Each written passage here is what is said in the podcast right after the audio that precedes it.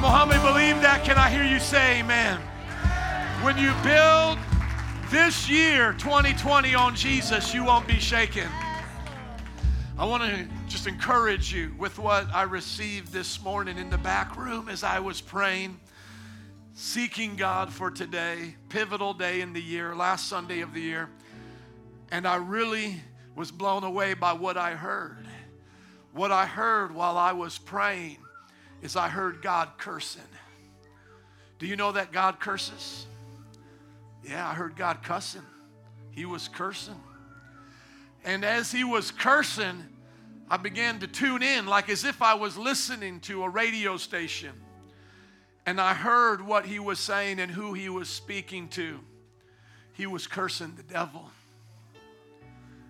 God curses the devil. We're not to curse each other out because we are to pray and bless each other. Even the ones who hate us, we are to bless them, the Bible says, when they curse us. But I heard Jesus cursing out the devil. I'm being honest with you. This is not make believe. And I heard what he called him. He said, You're a damned liar. In my spirit, right back there, somebody say in his spirit.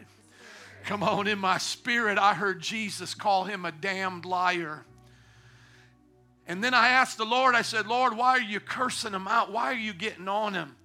And then instantly, God just started flashing in my mind all these lies the devil had told me this year. Fears that I had something was going to happen to my kids or the church was going to fall apart. And I heard Jesus saying, You're a curse. You're a damn liar, devil. And then I literally took those words in my mouth and I looked right at the devil, you know, in the spirit. And I just thought of all those things he told me as lies. And I said, You're a damn liar. See, God damned the devil. He has prepared hell for him. But all he has right now are lies. And that's all the power he has over us is the power of a lie. And it is up to us to believe the truth because Jesus said, I'm the way, the truth, and the life. Are you listening to me? Is there anybody here today that can point back at 2019 and say, Devil, you're a damn liar? You lied to me. You told me I wasn't going to make it. You told me I was going to lose my mind. You told me everybody was going to leave me. You're a damn liar. You see, today I want to encourage you to look back. Look back on 2019 and check off every lie he told you. That things were only going to get worse. That you were going to have to stay in that place financially, or that you were going to have to give up. You know, in our hearts and our lives, lies can sound so real. And when we're going through it, and some of you might be going through it right now, they sound so loud and they sound so real. But I'm telling you, you need to tell that, that devil he's just a damned liar. He is a damn liar. He, he has no authority over us. Every promise that God has spoken will come to pass. Amen. And we have a track record at what He's already done. So I want to get that microphone back up here if we can, please. And then we're going to sing another song. But I want to have a couple testimonies of some people here that know the devil's a damn liar. That you came through this year. You came through this year despite, thank you, what he told you was going to happen or go wrong in your life. And you want to praise your good God who never lies, but always tells the truth. Can I get about three or four of you to come testify? We'll start with Billy right here. Come on. Shame the devil and glorify Jesus. God is so good. 2019 was the worst year of my life. The devil told me, You're not worth it. The devil told me, No one cares. The devil told me that you should just die. I lost my dad this year. I've lost my grandma this year. Mm. I've lost my uncle this year. And every single time the devil told me this, Philippians 4:13 came in my mind. That's right. Philippians 4:13. I can do all things through Christ who strengthens me. That's right. That's the truth. Every single time. Woo! I had friends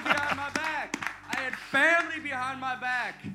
Every single the every single time the devil said, "You're not worth it." No one cares. Yeah. I had friends, I had family, I had God behind my back every single time. Yeah. God was there. Come And I praise him every single day. And 2020 is gonna be my year. Amen. Hallelujah. I'm going all out. That's so awesome. Let's give it to Augie. Thank you, Billy. Amen. Uh, so, I just want to say my season started in August 2018 when I decided to leave my job as a security guard. I, I wanted something better, you know, for my wife, for my daughter. That she was on her way in October 2018, and um, so I, I, I didn't know if I should pursue the, the life of a police officer, a journeyman electrician, and God opened up these doors like real fast, boom, boom, boom, boom, boom, for for this uh, assistant electrician position Ooh, come on. but I knew what was gonna be ahead of me. Hmm. Meaning my finances would have to decline tremendously. Yeah. So over the year, we were just living check to check to check. You know, just five dollars, you know, away from being negative and all the hmm. time, every time. But God has always sustained us each and Come every on. time. each and every amen. time. God sustained us. We we made those bill payments every single time, but we were very, very like right on the dollar of being not having enough, but it was enough every time. Come on. You know, just living check to check to check. And one time I, I uh, you know, I, I hit the box truck into a garage door at my at my job, and I was like, man, that's it. I lost it. You know, that's that's it. But no, they just they gave me grace. Come on. And for some reason, Praise I had God. this huge favor amongst this job, amongst my bosses. And um, now that I'm a I'm a I'm an apprentice apprentice electrician now, you know, I just finished school. it was so much worry because the some of you guys, I don't know if you saw on the MPIA prayer list, I was just so nervous. Pray for me, pray for me. You know, if I don't make it, I don't get a job by next week. You know, and but I, I made it. You know, I made it. I passed with flying colors. Amen. And um, now I'm I'm, uh, I'm going back to work. I'm, I'm learning a lot, and uh, my insurance will be kicking in by the end of January. It's. That's just awesome, man. it's increasing and increasing as the week goes by, and I just couldn't be so thankful to God that He provided us in every situation. Mm. Thank you, Lord. He provided us in every situation. It was, it was so you, hard. Jesus. It was so hard, but we made it through thanks to God. Oh, and the devil kept telling me, oh, you're going to fail. You're going to have to go back to your original job. You're going to be a laughing stock. Everyone around you is going to laugh at you. But no, it was the exact opposite. That was a Take damn devil. liar. He was a damn Amen. liar. Amen. Praise God. I was such a broken teen before I came here, and I mm. found God and the amazing leaders of Elevate Praise and God. MPI. The main problem was I wanted I wanted Jesus and I wanted to surrender to him, but I couldn't. And I couldn't because I had one foot in and one foot out. I had the devil whispering in my ear telling me I'm not good enough. Come on. That Jesus doesn't forgive me for the things that I've done because I'm a sinner. Hmm. He's a liar. And this morning before I came here, I was reading with Jackie for 101, and I was telling her in my lesson two of my 101 book, tells you, right in the cross, all the things that Jesus has taken from you on the cross. Mm. He's taken from me my depression, Woo! my suicide attempts, Come on. and me just being a sinner. He's taken on the cross all the stuff that I was ashamed for. And Lord, He's made me a strong person to come up here today and share it with you guys because I was sharing with Jackie how I shouldn't be ashamed That's because. He died on the cross for us. He's taken everything, and the people and the nations need to know that. People don't know that. They need to know that He died for us. That's right. He died for all of our sickness. Whether we're sick, we'll pray for them to be healed. Yes. He needs to know that He's taken our sorrows and all of our sins and all the bad that we've ever done because God is good and His glory is great. Amen. And I'm so grateful that I'm here today to share this all with you because this is what God has put on my heart. I am tired of silent and I will Thank praise you, Lord. God. Thank you, and I will share with everyone here today. Hallelujah. Hallelujah. Woo! Amen. Keep it going. Come on. This is exciting. Some of you know that I lost my wife back in November. Um, that was the hardest thing that I could have gone through because that would be my 9/11. You know, you know the twin towers when they fell. America was like that was you know one of the greatest tragedies we face as a nation. That was my greatest tragedy. And you know there were thoughts in my head, you know, about how real are my beliefs. But at the end of the day, I st- by God's grace I stand firm, and here I stand, Amen. saying that the Lord is good, because His Word says Woo! His Word says that uh, His rod. Even though I walk through the valley of shadow of death, I shall fear no evil. That's For his rod and staff comfort me. ah, come on. So even yes, now, Lord. I choose His Word, His Spirit, His community to comfort me, Yes, Lord. and not choose to be in a dark place, but move in the light with Jesus. Walk in the steps, Amen. because God's peace surpasses all understanding. And I can tell you today, I have peace because God is greater in my heart. Because God is greater than my what circumstance. Amen. Hallelujah. Thank you, brother. Thank you. I just want to share how, like, this last year, I was like so sick. Mm. Like, so sick. I mean, like, chronically sick. I was sick all the time. Mm. And then, like, I would be sick half the day, and then the other half the day, I'd be fine. I mean, I'd be so sick, I couldn't even, like, walk. I'd be crawling in pain from mm. everything that I was going through. And then the devil started to lie to me, like, this is all in your head. You're making this up. Mm. Like, why are you sick on a Sunday? You know, oh, why are you sick on this day? And um, I was missing church a lot because I was always sick, you mm. know, and I couldn't control when it I would have a flare up and when I wouldn't. And then I started having anxiety attacks, which triggered my sickness, and it just made everything worse. And I thought I was going to be like that forever. Like I thought I was never gonna get healed. And and even though I believed that God would heal me because He had done it multiple times, I just I couldn't see the light at the end of that tunnel. Mm. Like I couldn't see me on. getting out of that season where I was in and it was just horrible. It was just I, it was just the worst season of my life, literally. And and what made it hard was like the enemy lying to me, you know, that I was never gonna get healed, I was never gonna be better, that people thought that I was faking my sickness, that my husband was tired of taking care of me, and all of these lies, you know, like ah. oh, you know, oh, oh, you're going to the doctor again, you have another appointment again, you know, like you're homeschooling the kids, and now they have a half day again, you know, like and and God just came in in that moment and and I just asked God. I remember I was listening to this Lauren Daigle song, "Speak What Is True," and I said, God, I need you to speak what is true in this situation. Amen. Hallelujah. And He began to tell me that I was healed. And he began to tell me that Come there was on. an answer, and I'm not making it up. It's not all in my head. And he was like, No, there's something really wrong with you. And I need you to get this taken care of. And I need you to stop putting everyone and everything in front of your health because you have children and, and I have plans for you and I have plans to prosper you and I'm going to send you to the nations and I need you to get this taken care of. And here I was putting it to the back burner. And when I started walking in God's truth, I started taking care of it. And I ended up needing surgery. They mm. ended up finding a hernia that they told me could have erupted sporadically at any time. And had I mm. kept listening to the lie of the, the lie of the devil, who knows when my last day would have been.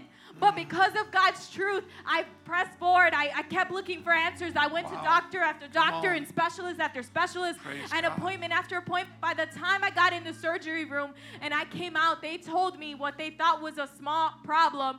They were like, it was way bigger than we thought it was, and it could have ruptured sporadically. Mm. And had that ruptured, you know, you wouldn't be here. This is a miracle. Thank God you ended up getting this taken care of.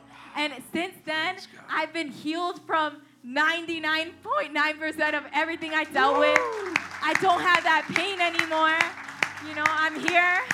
This is the most consistent I've been at our ministries, at our church events, Praise at God. everything since I've gotten saved by the grace of God. Amen. That's so awesome. Praise God. Last but not least, testify. I wasn't gonna come up here I remember what Griselda said about one of God's disciples that had the same problem, and he still did what he was supposed to do. Um, Amen. this year was uh, it was struggling because people was dying left and right. Um, my finances was low. I, I was not able to pay for you know tithes and stuff regularly, but I had Griselda, God, Kiara, and Cielo and Jazzy on my side this whole year. Come on. And um, I started um, just forgetting about the bad um, finances I had and was tithing regularly. And now I done paid off my mom. I done got the car in my name. Come I on. was done paying for school. And I think 2020 would be my year too. Um, Amen. Praise God. Thank you so much. I want you, if you're battling something right now and you want to see a breakthrough like these other folks have experienced, would you meet me at this altar? Because I want to sing this song with you today. Father, we believe that you defeated the enemy through Jesus on the cross. And all those who still want to see a breakthrough right now at the end of the year, even before 2020 comes, I pray for these right now that healing will come, finances will come, relationships will come, addictions will be broken. I'm going to give a few more moments for those who need to be up here. Come on, don't don't leave out here the same way you came. If you've been battling something this year, maybe it's even different than what you testified about. Come on back. As I told the first service, I would be here right now if I wasn't leading this altar call. You know what you're going through, and you want to see that breakthrough. You want to see it be broken in the name of Jesus. You know the devil's a damned liar, and Jesus Christ is the truth. I'm going to wait a few more moments for you to come. Don't make this harder than it needs to be. God wants to do a great work in your life, but you've got to come. You've got to reach out in faith and believe. You've got to take that step today. He's empowered you to do it. Do it right now. A few more moments. I'm waiting to see who wants to see a breakthrough even now. Who wants to see healing even now? Who wants to experience joy right now? It's ours in the name of Jesus. All right, come on, let's go. Let's worship together with those here in the front. The enemy, he's been defeated. Death couldn't hold us down. It couldn't hold Jesus down, and it can't hold us down. We're going to lift that voice in victory. Come on, let's sing it out today.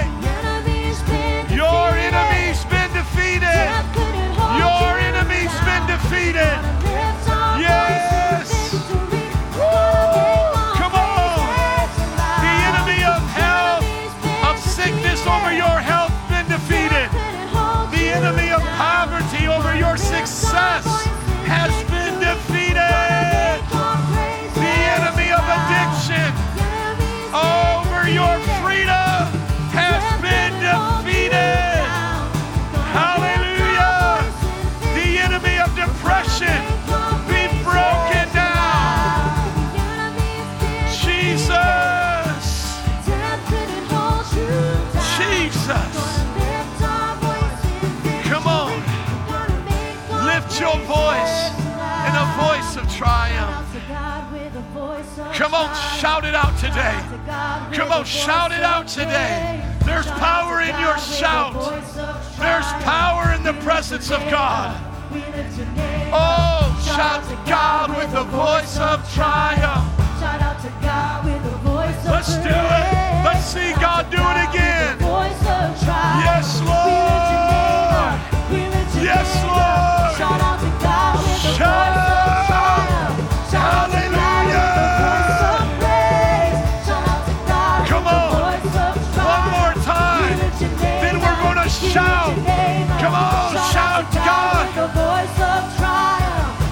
You ready to shout? We're going to shout out.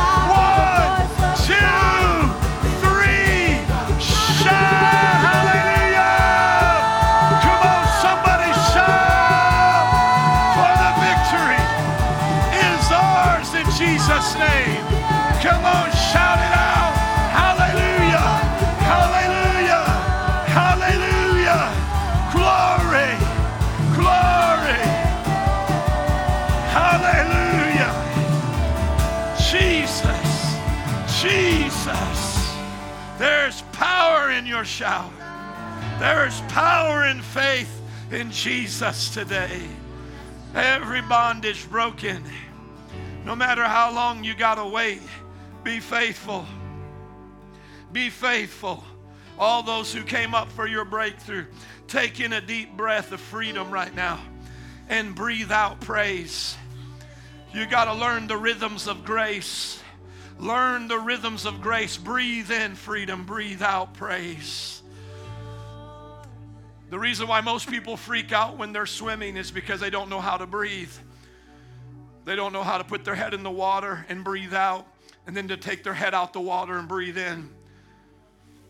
You got to learn the rhythm of grace. I'm not just going to send you back to your seats yet. You got to learn right now from this point forward. I'm learning with you that whatever we're facing, even if when we walk out here it looks exactly the same, we're going to breathe in freedom. Every day, we're going to breathe in the Word of God and we're going to exhale. We're going to exhale the praises of God. Come on, take a lesson from your human body. Get the spiritual lesson. All that's physical res- represents what's spiritual. The breathing in and breathing out function of your body is to teach you how to live in the spirit. Bring it in and then bring it out. And what you bring in, what you bring in causes you to bring out that praise. So you're not going to look at your circumstances and bring in heaviness. You're not going to look at your circumstances and bring in fear. You're going to bring in freedom. You're going to bring in the grace. You're going to bring in the love of God. And you're going to breathe out the praise and the trust. Rachel, just sing that over them right now. Breathe in. Come on, breathe it in. And then breathe it out. Get in the rhythms of grace. Dance with the divine. Come on, the difference between swimming and drowning is knowing the rhythms. You might feel like you're drowning, but God wants to teach you how to swim through this and go through this situation. Learn the rhythm of grace. You're going to make it. The devil is a damned liar. Jesus is the truth. The promise is the truth. The promise is your truth today. Come on. Just say, I breathe you in. And I breathe out your praise. I breathe you in. And I breathe out your praise. I breathe in your love. Come on, I breathe out your praise. Everything we go through is going to result in praise towards God. Everything is going to result in praise towards God. Can I hear an amen? Amen. Let's give it up for Jesus. He's going to do it this year. Amen. Welcome back. We missed you. Welcome back and welcome. Hello.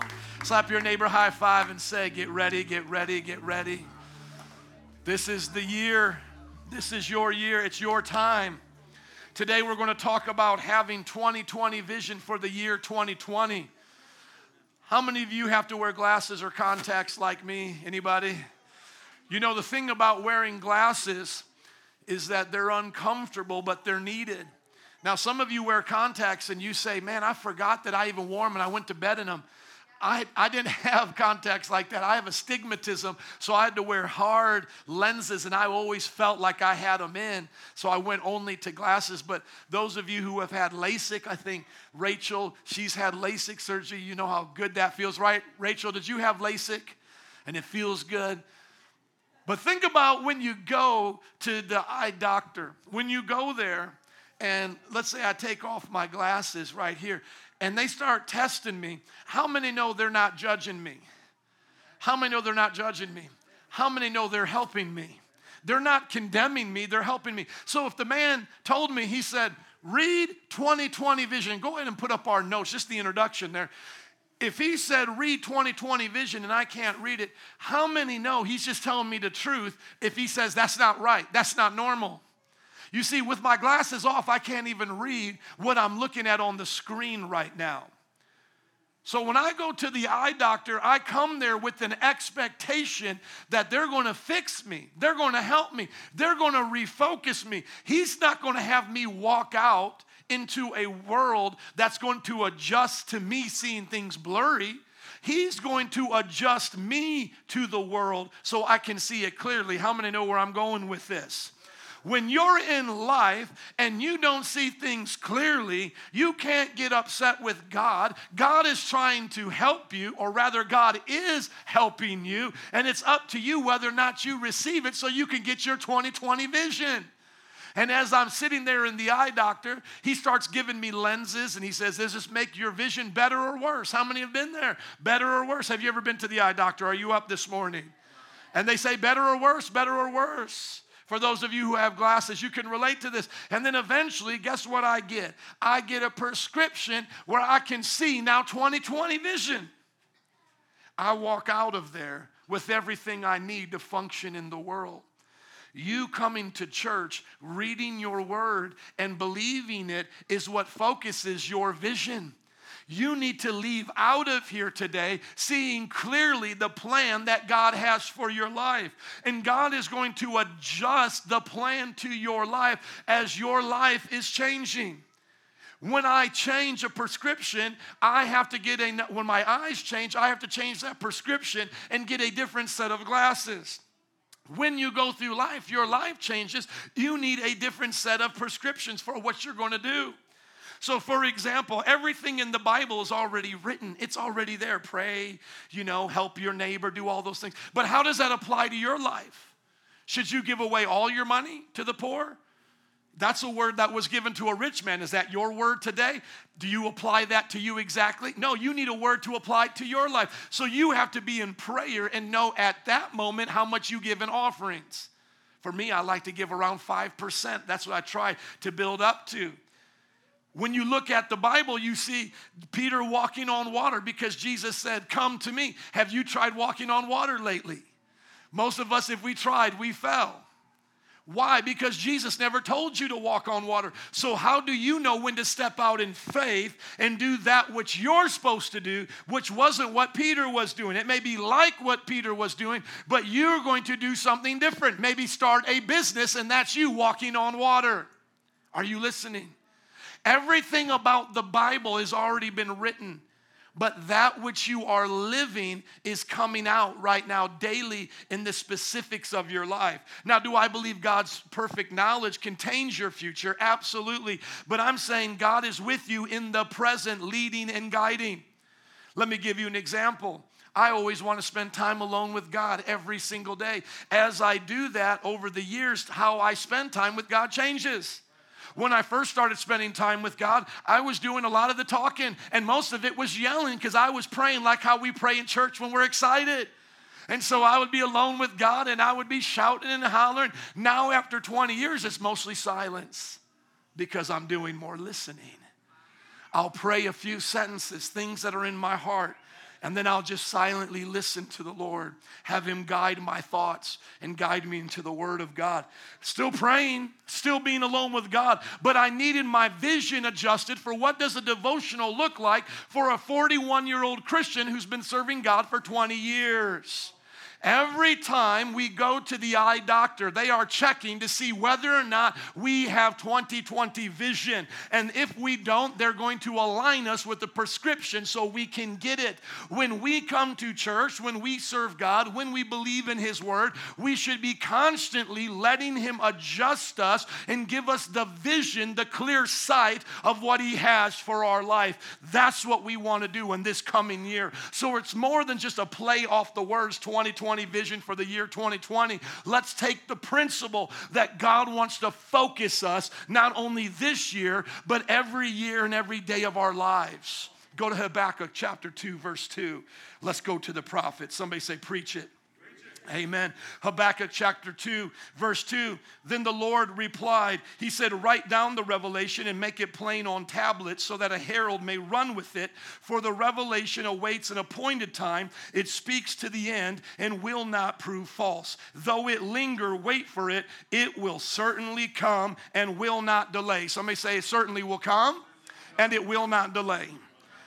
Amen. You know, we love the prophets. We've actually preached the entire book of Habakkuk, verse by verse. You can find it online to get caught up to the context here. But briefly, let me just remind you Habakkuk is a Jewish prophet during the time of the kings, and they were living in sin against God, and God was going to judge the nation of Israel and Judah with other nations conquering them because they had been so disobedient. Of course, if you were living at that time, you would freak out because most of your friends are either going to die or they're going to be made slaves. That's how Daniel ended up in the lion's den. He was conquered by a nation. Babylon is about ready to come and take them over.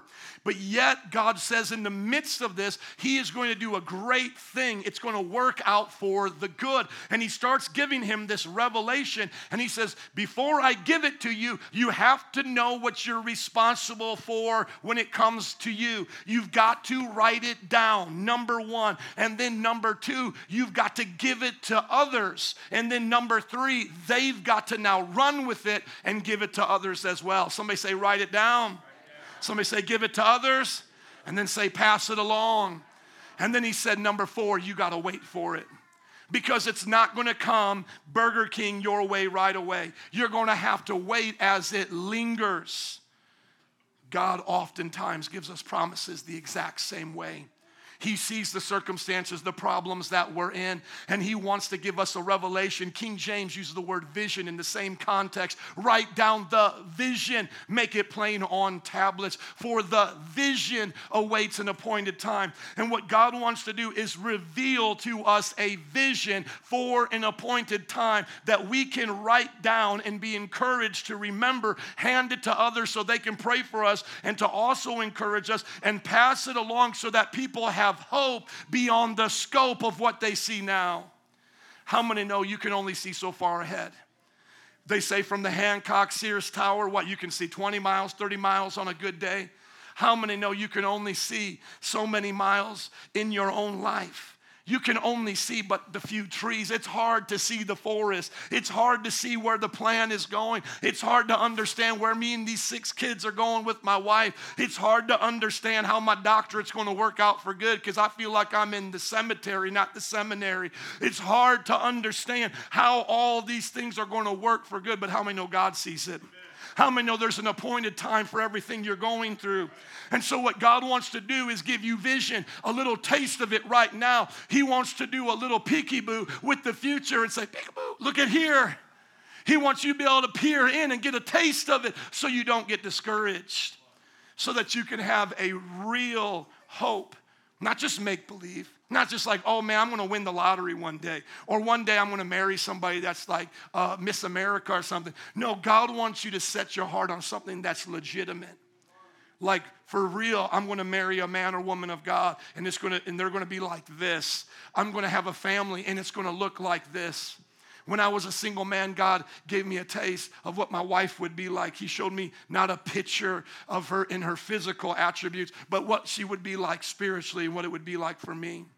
He gave me a taste of what my family would be like so that when I was a bachelor to the rapture, single for 10 years, ready always to mingle, but God had me on a tight leash, I could have hope that it wasn't going to end like that. I, I, like to tease people. How many y'all love Jesus so much that if he came before your wedding day, you would still be happy? You know, that's how, that's how you know if you really love Jesus, you know. He's going to interrupt your wedding. That's what I thought was going to happen. You know, I was about ready to get married. Trumpets were going to go off. Jesus is going to come down. Here I am. You don't get to do that anymore. Uh, I love Jesus that much, though. How many love him that much? He can take sex away from me. He can do he can do whatever he wants. I love him. But thankfully, I did get to get married, be fruitful, and multiply. There's a vision that God has for your life. He wants you to understand it. Let's go to Mark chapter 8, verse 22. How many know it's okay to double dip in the miracles of God? How many know it's okay to go back for seconds? How many went back for seconds over Christmas dinner? How many went back for thirds, fourth, fifth, right? Brought home the leftovers, seventh, eighth, ninth, you know, some of you still eating it. How about this? How many know that if God's going to do a miracle in your life, it has a purpose, and if He's going to repeat a miracle He's done before, there's got to be a reason in it. This is the only time we see in the New Testament that Jesus repeats the same miracle to get the job done. The same God who created the heavens and the earth in one spoken word works through this man seeing in two miracles. this is teaching us the principle that sometimes God will do two miracles. You may say, God, just do it in one, but God will sometimes do it in two. Let's read the story. They came to Bethsaida, and some people brought them a blind man and begged Jesus to touch him. He took the blind man by the hand, led him outside the village. When he had spit on the man's eyes and put his hands on him, Jesus asked him, Do you see anything? He looked up and said, I see people. They look like trees walking around. Once more, Jesus put his hands on the man's eyes. Then his eyes were open. His sight was restored, and he saw everything clearly. Somebody say, He saw everything clearly. Come on, somebody say, God wants me to see everything clearly. Amen. Now he can see everything clearly after the second miracle. I mean, you go from being blind to seeing people like trees. That's a miracle. How many know if you were blind, you would at least be cool with that? I mean, now at least I can see sunset and sunrise. I can see if someone's coming at me. I mean, they may look like a tree, but I know to get out the way. Okay? That's better than being blind. But he goes back in one more time. He heals him. Now he sees everything clear. The man had better sight than I even have now. Verse 26 Jesus sent him home and he said to him, Don't even go into the village. At this point, we know in Jesus' ministry, he's doing his uh, miracles in secret because he's not here to be a magician like Criss Angel and draw people to him by just miracles. He's here to get his message out and ultimately die on the cross for our sins and rise again. You know, for, for me as a preacher, I don't like to preach allegorical, and that's to take a story and take it into some other direction where it can mean whatever the preacher wants it to mean. But I think there's a great example here we can get. God does multiple miracles to restore the man's physical sight. God can do multiple miracles to restore our spiritual sight. Now, I know that a lot of us didn't like to take this to meaning, well, I'm blind with sin then, and Jesus has to restore my sight. That's not the way you're supposed to use this. Being blind by your sin is not going to be multiple miracles in that sense. Jesus wants you to be saved today and be forgiven from your sins now. Sin is not something you should ever carry in your life and look at it the same way you would look at a sickness story. Sickness stories relate to us by telling us there's things that happen in life to good people, and it's not your choice. A sin is your choice, committing sin is your choice. And so if you are today blinded by your sin, sin, make the decision to come to Jesus and He'll open your eyes and you will be blind no more. If you want to follow me as a preacher today in this illustration, I'm talking to those who have not done anything wrong and you are trying to see more clearly, and God is working to establish a clearer vision in your life. Do you see the difference? So I, don't think you do. Let me help you one more time. How many know if Jesus came to this room right now and wanted to heal me of my eyesight, how many know that has nothing to do with me being in sin? It's just, I don't see well, Jesus. I see as people are trees right now. I can't make out genders. I can't make out eye colors. I'm like that man, Jesus. Would you heal me physically? How many know if I got healed physically, that would be nothing, that would have nothing to do with my personal walk with God, whether I look at pornography, whether I curse, or whatever. How many know that has nothing to do with my spiritual walk with holiness, obedience? How many know that? Okay, that's what we need to get from this. Obedience holiness is not in the subject matter here. What is in the subject matter is that eyes were blind, now they see. We as Christians can miss what God is doing, and we need to come back and have the eyesight adjusted.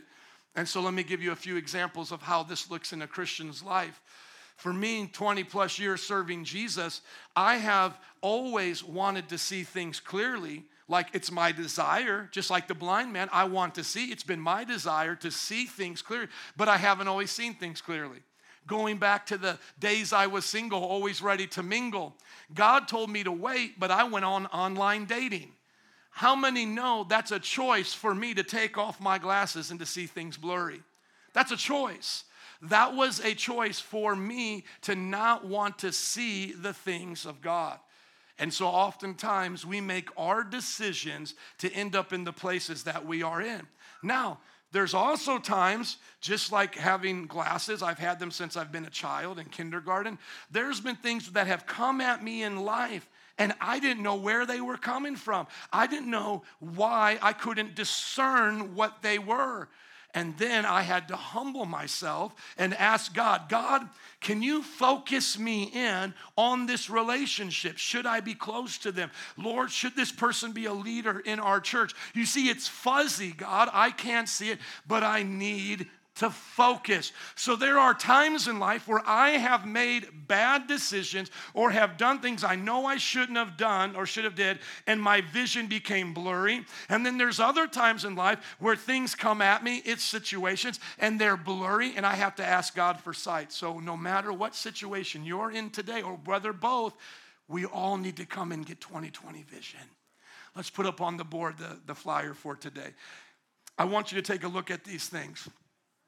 I have these available if you go to info at mpichurch.org. I can send this to you. You can fill it in for your year. It's also on our app and website as I have it right now with mine in there.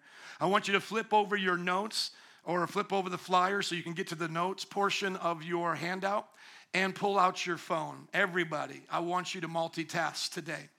Today's lesson is going to be participation. Uh, it's going to it's going to have class participation.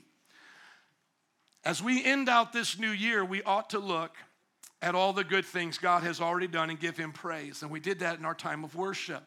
Now, what we want to do is we want to set our heart on the things of God and ask Him to tune us in to give us 2020 vision for the future. These are the six major areas of life. Here they are discipleship, family, church, job, health, extras. Now, if you want to name your extras, go ahead and do that. If you want this as it is, we can send it to you, as I was just sharing. Now, each one of these things that are here are going to be important to you in life. And sometimes, because I listed it out as well on the notes, you have a number one and you have a number two. So, discipleship, serving God is number one, and family's number two in church. But that's not really the best way to look at it because how many know if my discipleship is good but my job's not good, I'm still not living a God, a God centered life because I'll be a broke disciple. I'll be bumming off you guys all the time. Are you guys listening to me? How many know I can have a great family life, but I'm always putting my family first and I'm never coming to church? How many know my family's going to suffer? So every component is a hundred percent to be successful. So you need 100% in your family, 100% in your discipleship, 100% in the next thing, the next thing. Don't look at it like, well, if I just get discipleship down, who cares what job I have? No, that's not going to last very long. You're going to be very unhappy at your job. You're going to miss the purpose of what working is meant to do, and you're going to suffer over time. Same thing with health. I've known a lot of great fat preachers. Fat preachers are awesome. I used to be one of them, and by the way, that's the word I'll be using to describe my my my uh, weight and then your weight today. Are we okay with the word fat? Okay. If you if you don't like that word, just every time I hear I say the word fat, hear in a nice soft voice, overweight. Okay. I, I know a lot of fat preachers. They're awesome. They're great. They can preach, but they're fat. They're unhealthy. I was a fat preacher. I got over 80 pounds. And so, yeah, I could have Jesus down, my family church, but if my health's not right, I'm going to die at 50 years old as a great preacher. Do you see how important every one of these things are? Is there any one of the spokes off of the wheel of your bike you would like to take off today and go ride in your bike? As a matter of fact, part of what I've done to get in health is ride bikes, and I ride them, you know, 30 miles, two hours a day whenever I, I get the chance to do it. And I learned how sensitive your spokes are to the bike. And so I have a bike with a lot of spokes on them. And just one, you can instantly tell, especially if you're a rider and you're riding all the time, you can tell when one spoke is off. And then you bring it in and then they calibrate it. And what they'll do is they'll put that tire right there on this machine that they have. And they'll bring in these little pieces of metal, like just so the tire uh, can go around and touch each one of your spokes. And if one one of the spokes is off more than like a centimeter, it'll go ding, ding, ding. And then they'll mark it and then they'll adjust it until that wheel can just float through that, that machine without any dings. God wants every one of these things to be right because He is the gear that makes it all move. We are to be centered on Him. He wants us to have 2020 vision in all of these things. This is the perfect will of God for your life. So, what I did is I went and I took some time to pray. You're not going to be able to do that right now because you're listening to me talk. And I'm just going to lead by example.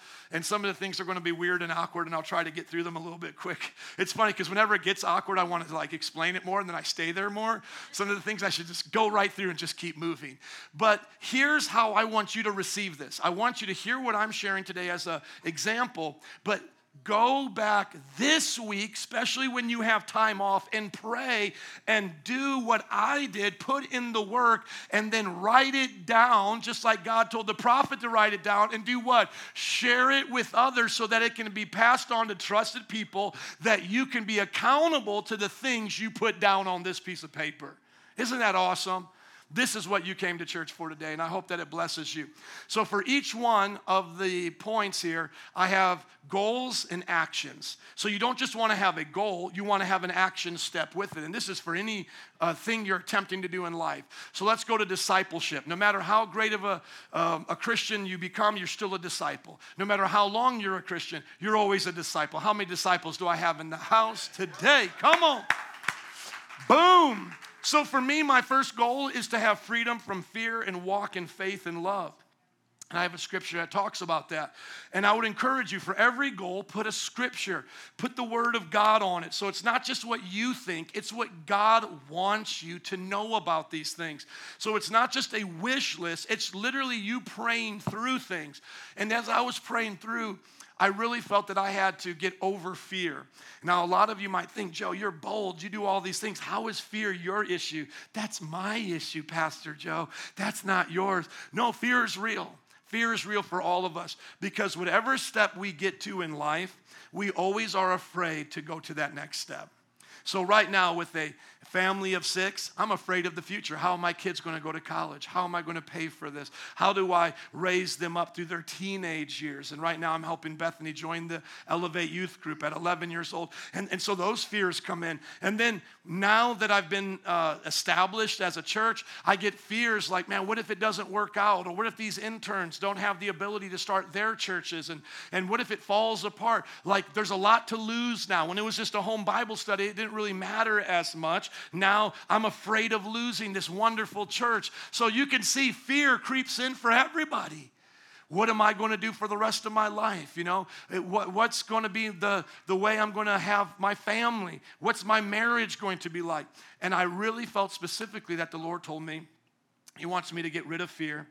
And the way He wanted me to have the action step was that whenever I'm praying and making decisions, that once I recognize it's a fear, I cast it out and do not listen to it, and I go on the Word of God. How many know that's easier said than done? Because one of my greatest fears is my children living on the mission field and me not seeing them very much. Because my children want to go on the mission field. So, how many know that's a fear I can have right now for the next 20 years? Just, I'm going to lose Bethany. She's going to go move to Jerusalem. She wants to go do this. I'm going to have to go on 20 hour flights to just go see her. I'm, you know, I'm going to miss my family. That could be a fear I have right now. You see, but what I'm going to do is trust God. So whenever I have the fear of it's going to not be cool to have my children do X, Y, and Z, I'm just going to say, I know that's not of God. I'm going to rejoice whatever God is doing. I'm good with it.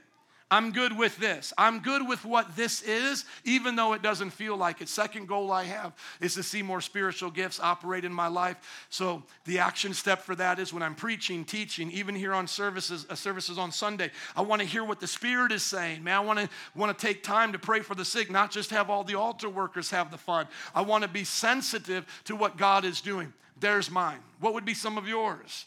Maybe you're having a sin issue right now and you don't ever want to do that sin again. Write that down. Ask God to give you action steps. Remember, these are things you're going to share with others, trusted people that you love, people in your life group, people that are going to help keep you accountable to this. Maybe you want to do something that's more discipline orientated. You want to pray a certain amount of time every day. You want to read your Bible throughout the, the whole year and complete a Bible reading plan. Our devotions that I send out through the, the Facebook page, you could do every day, and it has a Bible reading plan to read the whole Bible in a year. Maybe that's something you want to do, and it comes on the app as well. No excuses. And the Bible's on the app too. I mean, it's all right here for us, right? So, what are your things? Let's go now next to family.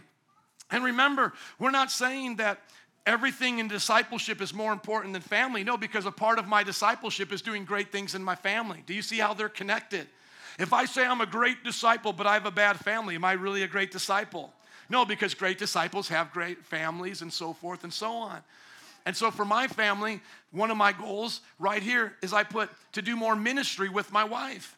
You see, she's sitting right there just listening to me preach. That's pretty much the only time we're together in a church setting.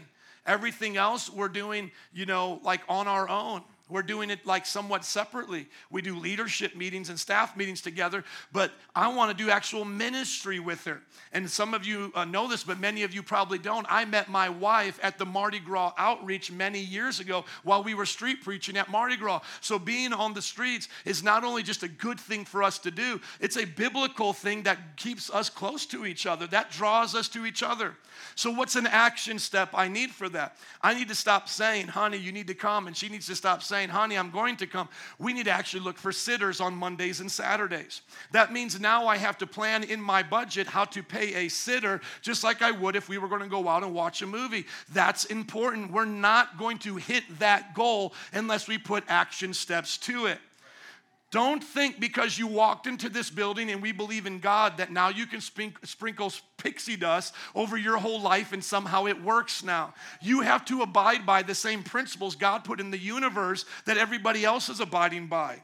That's organization, seed time and harvest, etc. You and I cannot just ask God in a prayer like, "Oh God, miraculously give us a babysitter" and expect God to operate that way.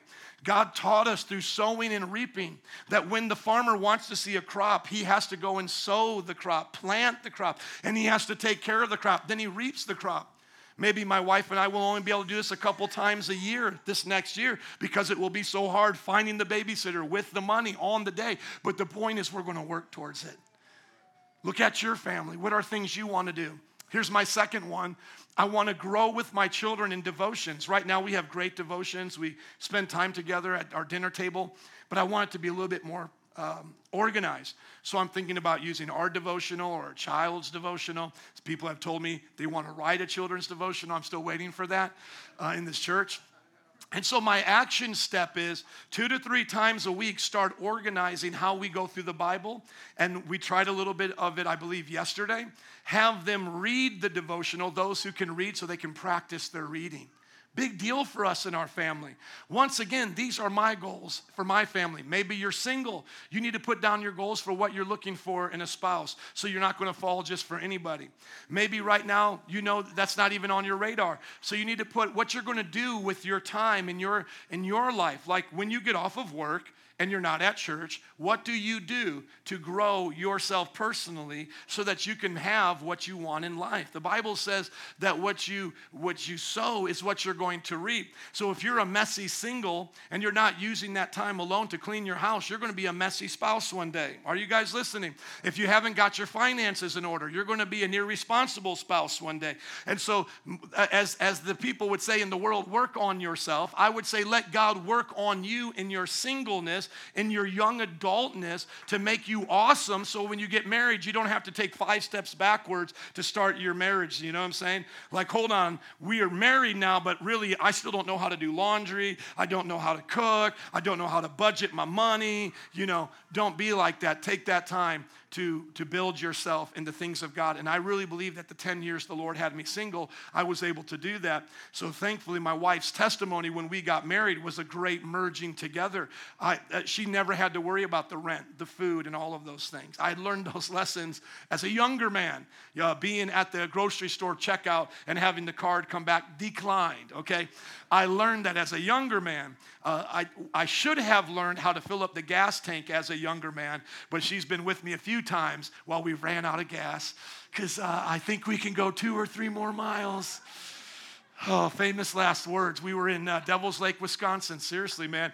Middle of the night, got back from rock climbing, and we were driving on some, some dark road. And I'm like, I know I can get this gas station up here. It's got cheaper gas. Ran out of gas had to get the police to come. And then he said, Well, I can't do nothing for you. I'm like, Can you at least drop me off over there? He's like, No, you're going to have to get somebody else. I don't know why they didn't help me at that point, but I had to basically get like somebody to stop from driving, to bring me in their car, go buy a gas tank, come back. What I thought I was going to save in like 30 cents of gas, whatever, I ended up spending in time and gas tank and paying for that dude to bring me to where I was. Okay? And so those are the lessons we should be learning now. Now let's go to the next one church. One of my goals this year is to start new MPI churches because that's what I do, right? So I'm going to see big picture stuff in the church. What are you guys going to see? Maybe multiply your life group, graduate 101, 201, become an elder or deacon. These are noble uh, goals that we should all have. For me, helping church planners and to plant churches is to work with our interns, see who's ready to go launch out. How, do, how can we do it financially and to help them? The next goal that I have there is to basically multiply everything in the church. And so what what we're doing to multiply our life groups and discipleship and all that is we have our pastors setting up goals for all of these ministries. How many life group leaders know you guys have goals for your life groups? Amen. So remember the old saying if you aim at nothing, you'll hit it every time. So I'm not going to show up in year 2020 at this time at the end of the year and go, "What happened, guys? We're still the same size, not growing." What's No, no, no. All throughout the year, every month, I'm going to be looking at reports. I'm going to be asking, "What can we do better? Can we change locations? Can we pump more finances into this? Do we need to be more creative? Where does God want us to be blessed in the church and in the ministry?" And you need to be doing the same thing. Just don't float along, along through 101. Tell your 101er, man, I want to graduate this year. Tell the 201 teacher, man, I want to graduate this year. What do I have to do? Deacons and elders set a goal to have one or two disciples this year. Go into the 101, 201, and graduate. Once again, this is not make believe. This is not where we just sprinkles pixie dust on everything. The Bible says that He prepared good works for us to do. We are His workmanship to do these good things. Let's go to the next one the job. Now, I included my side gigs here because I also do things outside of the church. And I don't ever want you guys to feel that because I do side gigs or that I have dreams of becoming independently wealthy and paying back the church all that it's given me, don't think that you guys have not taken care of my wife and I. It's no different than the person on your job who's doing another thing. It doesn't mean his first job is bad or inadequate, it just means there's other things he wants to do or she wants to do as well. And so a lot of you are starting your own businesses. Many of you want to be entrepreneurs. Many of you want to own houses and land or rental properties. And I'm right there with you. I want to be independently wealthy, not dependent upon just a job and a paycheck. I want to have passive income come in. Now, I want to share this a little bit more clearly because this is one of those awkward moments. Is that in Timothy it says, Those who want to become rich can fall into a lot of trouble. And then the Bible says, Don't love money. I say amen to all of that. But how many know that you can enjoy money but not love money? How many know you can enjoy sex but not love it and become addicted to it? How many know you can enjoy your friends but not become addicted to it or be possessed by those things, making those idols? And so for me, I am totally content with living how I live, with the church paying my income the way it is. Thank you. And you'll hear all those numbers next week, by the way. We're going to do our end of the year report. You're going to see where all the finances went. You're going to get your giving records. You're going to hear the goals for the next year. It's amazing, amazing, amazing. I won't get into all that, but it was definitely a year of increase. But the point is, I want to be able to have things outside of just working nine to five. I want to see passive income come in. And I want to encourage you guys with this. If you have never watched the show Shark Tank, a lot of you need to do that just to expand your mind. It blows my mind on how people make money off of things that I already knew were problems. So, for example, my son always takes off his socks. He just takes off his socks. Anybody have children take off their socks? A parent came up with an idea to have silicone in the socks so it sticks to the skin. Nothing like a glue, nothing like a, a, a, sticker. It's just a texture. The silicone texture in the sock prevents the child from pulling it out. Millions of dollars right now. Come on, somebody say Spanx. Dude, a woman, just, I mean, this is what I want to say women, men, everybody, children, everybody. A young, a young adult on uh, Shark Tank, he, he, he said, Man, we got Bluetooth everything, but we don't have Bluetooth padlocks. He came up, he just came up with the idea put Bluetooth into a padlock so I don't have to ever remember those crazy combinations. Millions of dollars, and he was from another country, and he didn't even have to design it. He just came up with the, the, the idea and worked with designers and said, How can I get my phone when I'm at the gym to just unlock it? You know, just unlock that thing, put a little chip in there, boom, Spanx. You know, lady parts hanging out all over the place, sometimes men parts hang out. And she took her pantyhose and started putting it over her body to make her body look more fit. And now she's a billionaire. Oh, y'all get quiet like that. So you just want me to tell you the story again about David and Goliath, right? That's all you want to hear. Leave my job out of this, Pastor. Listen to me. If all you want to do is work a nine to five, that's awesome. You can be our employees because we'll need great employees. But I have to speak to entrepreneurs in here. Please go for it, but be careful as you do. So for me, doing the side gig, for me, I want to write and publish three books. Obviously, that kind of ties into the church gig. But here's the thing I never want to make money off of my books or anything in the religious setting. I get paid to be a pastor, that's it. Weddings are free, books are free, conferences are free. Whatever you want to give to the church after that, we start to give to the other people and leaders. Uh, so I want to put out three books. Uh, the one, the Catholic book, is going to be coming out this year. That uh, Real Saints Don't Pray to Saints. That's going to be kind of cool. But this year, I want to put out the one on suicide, the Catechism, which is like a child devotional, but it's actually for young adults as well, for anybody. And then I want to take my, my dissertation book on identity and make that a book. So, three books, and that will be all free for you guys. And the way I'm going to do that is I'm going to set aside time to write every week. So, every week, I have a day where I just write a book. And my goal is to write 50 books in my lifetime. I'm already at 21. Can we give it up for Jesus? Amen. They're free. PDFs online for everybody. They're around the country and the world now. And if you can't afford the paperback, because we have to pay it to do it, and whatever money you give goes to the missions. If you can't afford it, just ask one of them and we'll give it to you. And then the other thing is, is I just want to have the passive income matching in. So right now I'm losing a lot of income by investing, but I want to learn how to invest. Uh, my in-laws, they do property. Some of you do properties here. Some of you are doing businesses. I'm still at the point where I'm losing a lot of my passive income. So like I work really hard for it, and then I set it on fire and invest it and it burns up. What I'm trying to do is not have it do that. Okay? So, for those of us here who have dreams and ambitions, let's make sure we don't lose what God has given us in the one realm as we go into that other realm. Don't let the side gig cost you your main gig. And by the way, I have a lot of respect for entrepreneurs. I've watched my dad start businesses, close businesses, and make a lot of money at businesses. So, don't take it personal. It happens in life. So, next, go to health. Even just as awkward, let's talk about health. My goal is to weigh 205 and have a six pack. Okay, so you need to set, let me go back to making this applicable for you. You're happy for me in a six pack. Okay, we'll talk about that later. Let me just say this real quick. I forgot to make that personal for you and your job. What, what's your goals? You know, what are you going to do? What do you want to see this year? What do you want to accomplish? Pray. See, I prayed about this. I actually prayed and asked the Lord, God, should I just not do anything else except only focus on pastoring 24 7? Or, God, do you want me to also do other things that can benefit the kingdom? Employ people, give more shekels because I give, you know, this back to the church and all this. And I felt the Lord show me how to do this. And He's going to adjust me, remember, as I go along. You have to do the same thing. What, what do you want to do as a job? Paul was a tent maker as well as doing ministry. David was a king and a, and a prophet. I mean, I'll keep you here all day. Don't limit yourself, but only to the things of God what God says, do. And if God told me to be a janitor right now, resign from the church and just be the one who cleans, I would do it in 30 seconds. If God said, give it all up, move to Africa, and all of us have to be there. Okay, let's talk about health. Because remember, we can have all of this stuff awesome, but if we're not in good health, we'll die at 50 years old. And some of my friends have already died. Seriously, they're already dead because of health related reasons. Some of it was like really serious, like cancer and stuff. Others, I, I, think, probably part, partly was their lifestyle, was their lifestyle. And we need to take care of ourselves. I was upwards of 286 pounds about four years ago. I was fat. Okay, I was a fat guy. And that might probably was why when I was growing up as a kid, I liked the fat boys, okay? So that's, but I, I, I was fat. Now, if you ask me, how did I get fat? I didn't get fat by just like chugging down like a gallon of ice cream a day. And most of us, because I talk to a lot of you guys about these things, like my friends, like know my weight journey, you, you share with me yours.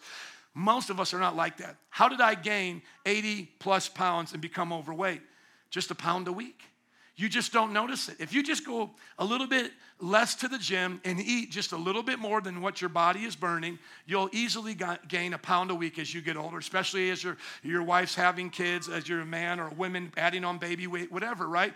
And so there you go. 52 weeks in a year, there's 50 pounds. It did not take about but about two years for me to gain 80 pounds.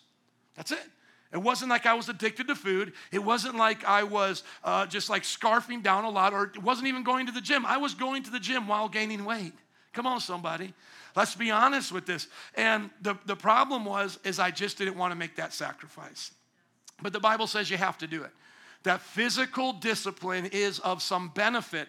And so now my goal is 205 with the six pack. It's been there for a while, but I'm still keeping it on the board. The lowest I got was 212.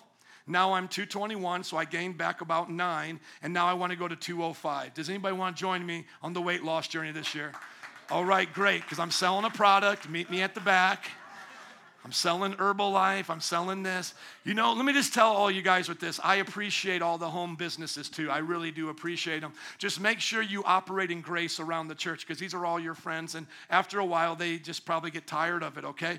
That doesn't mean they don't support you. It just means like they're not your customer. And that's okay. And here's the part that I actually have a bone to pick with pastors. When they do multi marketing, they really put their people under pressure, okay? So listen, my side gig, my weight loss is never going to turn turn to me selling you something in the back, okay? Now, if you want to do that and you have good motives and you're cool with it, you're more than welcome to do that to church. Just be nice to people because we get reports sometimes, not from really anybody that's here anymore, but back in the past, that people were pushing their Herbalife a little bit hard or whatever that was. And it's just like, put on the brakes a little bit, okay? Let them know what you do, post it on your Facebook, and then move on, okay? Find some new clientele. So um, I'm gonna I'm doing Weight Watchers, okay? I do the Weight Watchers app, one to two pounds a week for 12 to 15 weeks. My thing is slow and steady. It came on slow and steady, take it off slow and steady. Another goal is to get braces. I know this is weird, I'm going through this with you guys, but here's the thing Does God care about Joe getting braces? He does. I prayed about that. You know, because when I grew up, it was like if your teeth if your teeth aren't broken, you're fine, you know? And then as I became a young adult, it's like you're too old now for braces. But there's been this whole transformation. My dentist was telling me about. It. He's a great salesman. Uh, you know, like 10 years ago, like all of this changed. Now braces are for adults. And a lot of you like use these kind of products like Invisalign, what's that called? Invisalign, all these things. So what happened huh, is my teeth came in and my jaw got, uh, this upper part of my mouth got smaller and these teeth popped out. And he's like, oh man, we could hook you up, you know, showed me like the picture, like with the, the graphic with my teeth replaced now. It's perfectly straight and all that. Which, by the way, I do have more white teeth than many of you guys here. Can I tell you the trick to that? I don't drink coffee. I don't drink coffee. Many of you don't like, like my wife, the color of your teeth. It's because you drink a lot of coffee. I don't drink coffee. Anyways, um, so I got to get my teeth fixed. So I prayed about it. I had to pray about it. And I even told my wife originally, "Now nah, I don't want to. It's too much money. I'm cool. I'm all right. I'm cool. I'm good." But then I really felt the Lord say, "Like, come on, Dito, you can do that. Like, get your teeth fixed, son." Like, because I, I, really felt the Lord. I mean, because it's not going to be cheap. How many know it's going to be thousands of dollars? I had to pray about it. Go and look at your life. Pray about your health. Pray about your food. Pray about your diet. Make time to become the best physical specimen you can be. Now, last but not least, the extras of life. For me, that's graduating with a doctorate. I have to do the dissertation by May. And then I'm learning conversational Greek because that's where my family, my wife's family's from. And the New Testament is Greek, so I need to do these lessons to, to get good at it. And one of the things is when I was first taught Greek in seminary, is they taught me all of the technical stuff that just bored me and had me so lost. Like, I don't even know what a preposition is in English, let alone in Greek. So you're like, here's Greek prepositions. And I'm like, what are prepositions? Prepositions. Here's a participle. And I'm like, I don't even know if I said the word right. Is it participle? Okay, you know. So what I'm doing now is just learning it conversationally, just to be able to talk it, to understand it, to know how the words form together. So when I go to this ancient document written in that language, I can at least recognize the letters and the forms and what's going on there, okay? What are your extras? Maybe you want to travel more. Maybe you want to help your children do something great, you know. Some, some of you have uh, sport goals, like for your kids. I want them to play baseball, I want them to do all of this. I couldn't put everything in my life here, but I wanted to use it as an example. And I really want you guys to pray this year to see how you're going to plug everything into Jesus. And so, uh, Rachel, would you come in closing? Now, just think to yourself before we close out is there anything in your life that is detached from God? Like, do you go to your job and you're just like, man, whatever happens here, I hope God doesn't see because it gets wild here. You know, I mean, man, I hope God doesn't hear what I say on the job. That's the wrong way to think. Plug in your job to the, to the gear of Jesus. I mean, I know we as Christians can be weird sometimes because it's like, I wore this outfit because the Lord told me to, you know. But I think in other ways, we become almost like atheists Monday through Saturday. Like we're Christians and God believers on Sunday, but then it's like Monday, I'm an atheist. I just pretend God doesn't exist. I do everything on my own. I didn't need God to do this, this, and that. But, uh, but I come here and then I feel a little better about myself on Sundays. We shouldn't feel that way. We as Christians should put every major part of our life into the gear of the cross and say, Lord, you do this work in me. Now, can people in the world do many of these things without connecting to God? Yes, but only on a surface level. The way I like to look at it is they have maybe a bodybuilding, you know, body or they're healthy or they have a lot of money, but they don't have the purpose behind that. The purpose behind you having a body is to serve God in your body. So, okay, the bodybuilder, okay, I, I did all of this, I did all of this. Okay, why? So I could look really good. Do you know you're going to die one day? You're going to be put in a casket one day. Yeah, yeah, but I want to look good as I, as, before I die. Okay, what did you get out of that?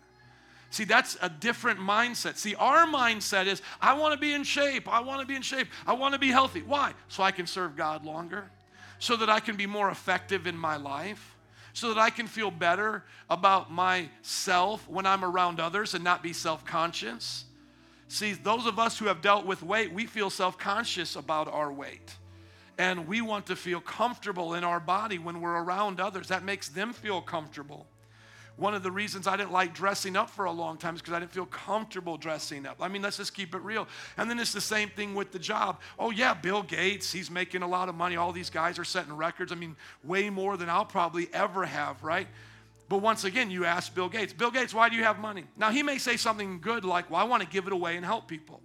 Okay, but for what purpose do you want to help people? Because the one you just gave a vaccine to, yeah, they didn't die at 12 years old, but they're going to die at 80. What's the purpose of keeping human beings alive longer? It's like an ant farm in a sense. Why are we keeping all these ants alive? Oh, because it's just the right thing to do. Why is it the right thing to do? The godless don't have a purpose for helping others, but the Christian does. See, when I give tithes and offerings, and it's such a joy to do this, because it's another avenue for me to give even now as a pastor these side gigs and different things i can give that to the lord. I have a purpose for that. Why? Because the gospel goes forth when we feed the hungry clothe the naked and so souls who outlive their bodies will be able to inherit the treasures of heaven. So i'm leveraging everybody get this i am leveraging these treasures to get more of those treasures Read the parable of the shrewd steward. The Bible says, Jesus talking, he says, the, the worldly are more shrewd with making money and friends than the godly are. He literally says, make friends with wealthy people for the sake of the gospel in that parable. Read it. I'm not lying to you. Why? Because when we have, we can give. Can I start a homeless shelter if I'm homeless? Can I feed the hungry if I'm hungry? No, you have to have to give. Now, can God bless us if we don't have? Of course, but you got to see the big picture. How about the church? Last, come on, man. Some of you in the church are like the Forever 101 student. You need to get past that, man. Get honest with yourself. Just like you would get honest with yourself and step on the scale, get honest with your 101 leader and be like, why am I not graduating? Just what's going on? Tell me. I want to work on that this year. I want to see it change this year. Now, everybody, think about this real quick. If we had the vision for all of these things the way God does, what will 2020 be like? What will 2020 be like in my family if I do this? What, what's the church going to look like? What's my health going to look like? Come on, let's be honest. Do you see there's a reason for this? That's a vision. What is your life going to look like?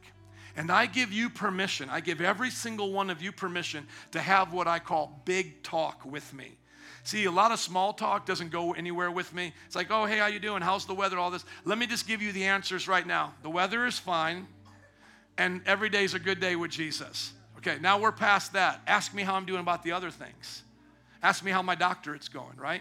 Let me know what's going on in your life, like what you want to do. I just talked to one of our entrepreneurs. He wants to expand his location. Now I got something to talk about. Hey, how's that coming along with the location? Or let's say you're, you're doing some great things with your daughter or whatever. You know, talk to me about that. Or you're, or you're planning on making a move in your company and you want someone to pray with you. Those are the things that get us excited in life. Why wouldn't that be exciting in church? So I don't want you just to come to church like, like when we have our meeting next week and I say, we did this much financially and we did this much here and all this. I don't want that just to stop here. Like I want to know what are you excited about this coming a week in your business? Did you guys hit your quarterly goals? You know, do you want to slide me a little insider information without breaking the law? Without breaking the law of what your company's about ready to pop off. Come on, Daryl, right? I mean, Daryl and I talk stocks. This company's about ready to do this. Do you know that most people make money off stocks just simply following the news and the reports and the reportings? It's mind blowing how we can connect in this church. We can support each other in this church. Maybe one more thing. I think that if we believed Jesus was with us everywhere we went, we would do more in all these areas. Seriously, if we really believed Jesus was eating with us, would we have that second piece of cake? No, because we would feel weird because we know that Jesus knows how we feel about it the next day. Would, would we cut corners on our job if we really knew Jesus was there? Would we really, come on, guys, let's be honest. Would, be, would we really be two years in the 101 if Jesus was the one doing the 101? If, if that cross, come on, somebody, if that cross was really what we saw and all that we did, would we be where we're at in a lot of these areas? No, we wouldn't. We would say, oh, I got to do something different now. Oh, I got to make a change now. Oh, I should come here better now. So let's stop making the excuses. Let's see the world the way Jesus does and ask Him to bless us this year. Amen. Uh, altar workers and band, would you come, please? Let's just pray maybe where you're seating, seated at, and then we'll, uh, we'll dismiss. Father, we looked at our lives today in a way that can help us see a big picture. But Father, we need you to to fill in the blanks, to teach us how to hear your voice. I pray for each one of us here, Lord, that we'll pray and make adjustments. Right where you're seated at right now, ask the Lord this week to help you see the big picture, to give you 2020 vision. And it's okay to come back and say, It's still a little blurry, Jesus. I don't see it clearly. God's able to pray and do a miracle again, like Jesus did. God's able to do a miracle as you pray. A few moments right now, look at your lives. The only reason I went through mine is because I wanted to be personally accountable to you this year. I want you to see where I'm going as a leader. You listen to me every week, right? You come and you honor this church by doing that.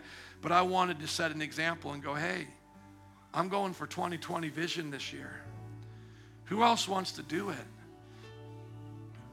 If you aim at nothing, you'll hit it every time.